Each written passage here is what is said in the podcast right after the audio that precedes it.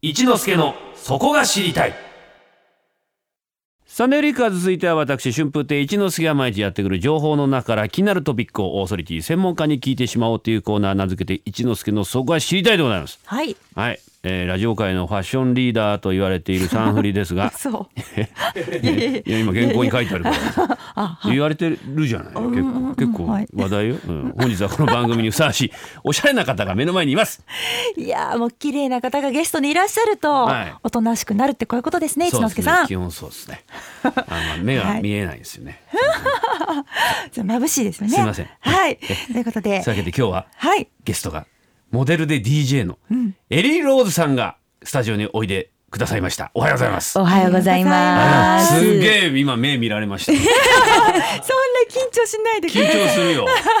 いや、すごい朝から元気いただきました、皆さん。本当ですか？はい。む向こうにね先ほどまでお待ちいた結構早かったですねおいでいただくのはね。そうですね。あの、ラジオなので、ちゃんときっちり来ないと。すいません。ありがとうございまます。我々そんなきっちりしてる番組じゃないんですよ。ありがとうございます。ありがとうござい。まずエリー・ローズさんの基本情報をお願いします、します、はい。エリー・ローズさんはモデルで DJ をされています。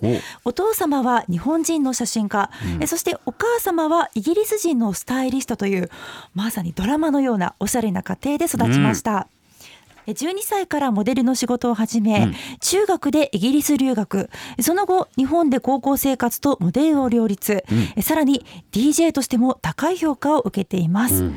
えそしてこの度ですねお2月24日水曜日にえご自身初のフォトアートスタイルブックエリーローズを発売されます。はい。ありがとそうういうことございます。なんですよ。そういうことなんですか？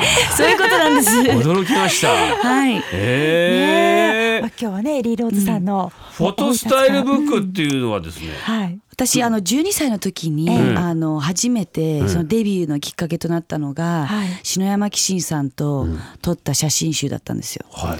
ず丸々一冊すべてロンドンでロケをして、あのもう別にまだそういうモデルとかの経験も何もない小学校6年生の普通の女の子だったんですけど、はい。一冊出したのがデビューで。それもうエリさんのそうです。丸々エリーさん。でその本も「エリー・ローズ」っていう本で、えー。ななんで篠山紀信さんと？でお母さんがスタイリストええ。で篠山さんとよくお仕事とか一緒にしてたし、あと、まあ、カフェでお母さんとランチをしてたら篠山さんが隣にそうお座りになってしたらお母さんが「しのちゃん久しぶり」みたいな。しのちゃん。そういう仲なんですよ。しのちゃん。広告の仕事とか雑誌の仕事でよく一緒になっててそしたら篠山さんが「何これ娘さん?」みたいな「可愛いね。ちょっと今度一緒に撮影しようよ」ってなってそしたら数ヶ月後にはもうロンドンのロケが決まっててもう自分はもう何も。わからないままだったんですけど、でも小さい頃から父親が写真家だったのでカメラを向けられることだったりとか、お母さんにこうやってちょっとおしゃれなものを着させられたりっていう環境でずっと育って育ってきてたので、全くカメラに抵抗がなくてすごい自然体で入れたっていう。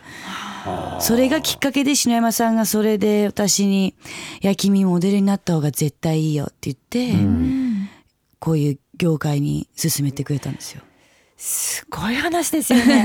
なかなかそんなお子様の時に篠山紀信さんと出会う機会ってまずないですし。ないですよねないよないよ、はい。あるわけねえだろ。ういやねあのないです。よね私たちもまだお会いしたことないですけれどそんな巨匠からぜひモデルへって勧められるっていうのは、で、まあ、ずっとそれでモデルを続けて、はい。18年後には今い。やっとまたちょっと違う自分というか大人になった、あのエリー・ローズをもう一度ということでこの今回は写真集を。今29歳でしょ？そうなんです。で今年は30なので、その節目として何か、まあ今までサポートしてくれたファンの方々、あとお仕事一緒にしたスタッフの皆さんとかにも、こうなんか恩返しというか、はい。あとそのヒストリーっていうものを、ヒスもうトリーがさ。生々しく表現したくて本当のエリー・ローズのこのマインドの中身を見せたかったんですよ。それが例えば今インスタグラムだったりとか、はい。ツイッターとかブログとかそういう雑誌の紙面では伝えきれないものだったりとかあと撮影ってこうもともと企画されているものだったりする、うん。はい。そういうところでのお仕事ではなく、うん。私自身のこう今イメージしているファッションっていうものだったり、こうライフスタイルっていうものはい。をこの一冊に閉じ込めたかったんです。これプライベート的な場所とかもあるんですか？これ。そうですね。あの写真家の本間隆さんにうん。撮っていただいたそのページは全部自宅で撮ってたりして、そこはちょっとセミヌードな部分があって。セミヌードのところ？あ ここですか？ホームだ。ホームっていうページなんですけど、はい、はい。すごくあのまあセミヌードをうん。なんかこう透明感のあるええ。すごい初々しい感じの部分だったりっていう、そういうすっぴん。な私だったりってすっいう、ぴんですかそうですねすっぴんです。わかんねえなスピねードでもこないああアーティスティックにでも可愛らしくで素顔を見せられた、その本間隆さんの今回の一緒のセッションはすごい楽しかったし、一番印象深かったのと、あとはロンドンにロケに行きまして自分のルーツ、でそこでのあの現地のカメラマンさんでピクゾーさんと高野さんという方々に撮ってもらって、そこは、あのすごく皆さんに見てもらいたい、それが表紙でもあるんですけど、えー。ちょっとポートレートっぽく撮ってまして、はい。で私あの DJ もしてるので、中には結構音楽に対する自分の熱意だったりとか、こうどういうふうに音楽が自分の人生を変えていったことだったりとか、ファッションだけでなく、ちょっとカルチャーとかバックボーンと、あと家族の写真とかもそういそうことを載せたり、あ子供のとは頃のね写真。そうなんめですよ。ちゃめちゃ可愛いですよ。それ全部父親が撮ってくれたもので、あのそうですね。お父さんがあの、ちょっと可愛すぎますね。問題ですまあ、よ皆さんそれは見ての買ってからのお楽しみなんですけど。お父さんめちゃくちゃかっこいいじゃないですか。お父さんそうですね。ねうん。今でもあのロン毛です。ロン毛内田裕也みたいですよねお父さんね。腰ぐらいまで髪の毛あるであしょ。ります。はい。めちゃくちゃかっこいいんだよ。すごうん。くあのエキセントリックな一家で今でもすごく仲いいんですけど、そうですかはい。やっぱり。えーであの先ほどちょっと話も自宅のね、はい。お写真にやっぱり DJ やられてるだけあって、ねその機材とか、ありますね。ターンテーブルとあのミキサーとあと私はその DJ としてのこだわりは、今すごいデジタル化ささしてる時代で皆さん CD だったり USB とかコンピューターではい。DJ してるんですけど私はまだレコードをアナログで、あの使ってましてそういうので活動してたりとか、あとまあターンテーブルを二十歳の時に買って、まあもうかれこれ10年経つんですけども、まあ、モデルと同じぐらいのこうあのキャリアでやってるえやってきってかけ何だったんですか？もうただ単純にもうあのクラブミュージック、はい。音楽四つ打ちとかディスコとかファンクソウルっていうのあとロックも大好きですけど、はい。そういうのを聞いてきて、こう音と音をつなげてみたいっていう。でよくクラブとかパーティーに行って DJ さんのやってることを見てて、はうわあこれすっごいかっこいいやってみたいっていう、そういうあのとこのきっかけでした。はい。あれ見てると頭まあ曲を選んできて、それを順番にかけてるだけなのかなと思うんだけどいや違うんですか？こだわりはたくさんあってねストーリーとかビルドアップを作るとかグルーブを絶えず崩さずお客さんのこうコミュニケーションをとってはいその場でお客さんの反応を見て？反応を見てですね。そうですね。ってるなと思っあとここでちょっと一回落としてまたガンって上げたらみんなまたずっと同じテンポですとこうどうしても皆さん慣れてきちゃったりとか、そういうちょっと足し算引き算っていう細かいところだったりとか、あとまあ音を掘ってどれだけこうマニアックな音をかけるとか、掘るってのはどういうこと掘るっていうのはまああのディギング英語で言うディギングっていうのはレコードを掘るっていうのを探すっていう、あみんな知ってる？こんな曲っていうことですか？それをみんなにこう聞いてもらう自分が見つけてきたよっていう。そうですね。